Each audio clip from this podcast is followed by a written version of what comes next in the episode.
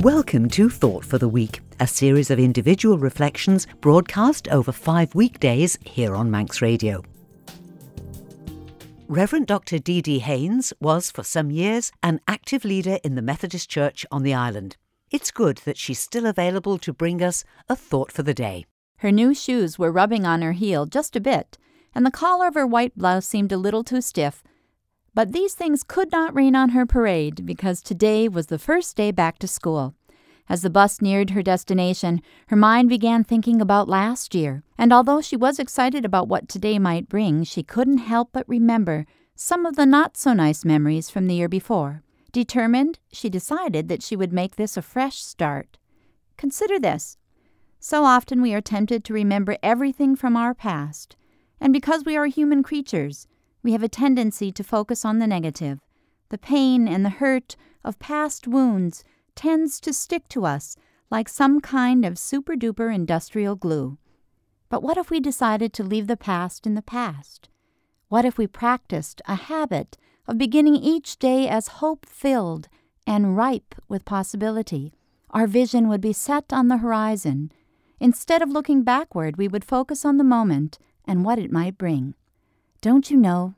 Haven't you heard? The whole of God's universe is seeking to bring you goodness.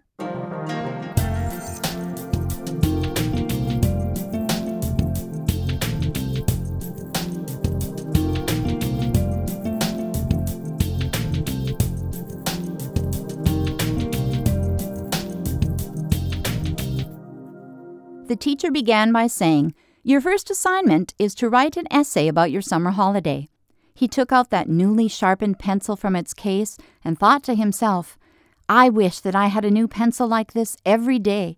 It's sharp with a perfect point, and it makes the nicest letters upon the page. Too bad it can't stay new and sharp like this forever. Consider this. Every day we are presented with new opportunities to create something wonderful, something that speaks of our individual personality and shows the world the kind of person that we are. But the grind of everyday life can sometimes leave us less than enthused or inspired. Our spirits can appear dull and worn, rendering us flat, weary, and less likely to tell others our story. When we pay attention to our spiritual selves, we open the door for an opportunity to sharpen our sense of who we are and our place in the world. We need this kind of knowledge because the world can make us weary. We are not machines, but human creatures created by a God who longs for us, not for what we can do, but for the sheer joy of who we are as a creature made in the image of the one who made us all.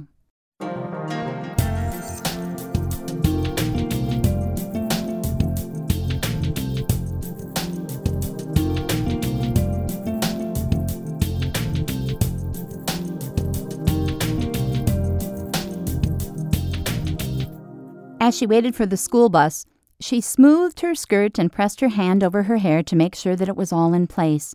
Looking down at her shoes, she recognized that all of that polishing had the desired effect. She could almost see her face in that shine. She was ready for the day. And just when she thought that everything was about to be as perfect as it could be, along came that bus, a little too close to the curb, and the muddy water from the street sprayed all over her good intentions.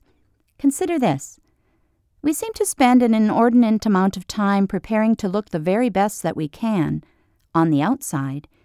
We wouldn't think about wearing that wrinkled shirt without giving it some time on the ironing board. And if the cuff on our shirt begins to look the same color as the soup we had for lunch, we put on a fresh shirt before going back to the office. But how much consideration do we give to the inside of who we are? Our spirits also need to be cared for. That eternal flame that burns within each human creature longs to be fed and nurtured. But where do we find that kind of food? All around us, in everything and everyone, the Spirit of God's goodness can be found. It is ripe for the picking, and it will feed our hearts and minds. If we remember that what is on the inside really counts for much more than how we appear on the outside, we might just take the time to stop for a few moments and recognize the hunger we have for a God who so loved the world.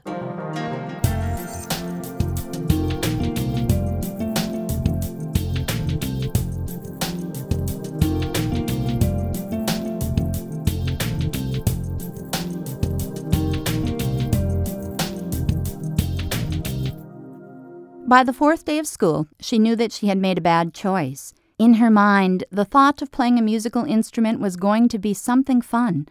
But after only one session, she realized that it was going to be a lot of work.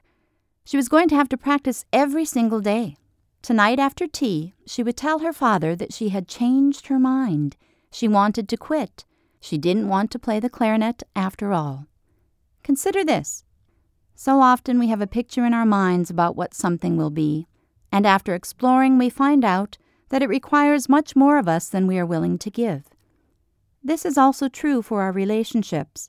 We have a fantasy about what it will be like to have a friend, a partner, or spouse. We create a picture, an ideal life in our minds, and when things don't meet our expectations, we are quick to give up. Relationships require time. They demand that we pay attention to them. A good relationship calls for negotiation and shared power. More than anything, successful relationships ask that we give them time. God is giving all of us time.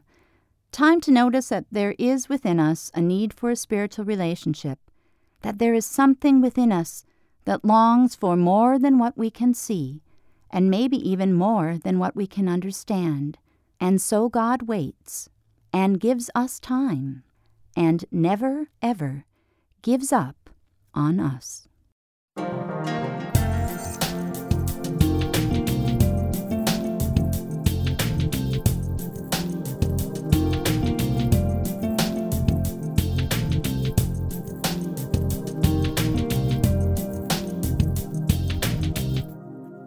His favorite classes were maths and science. He liked to put all of the figures into rows and then add them up.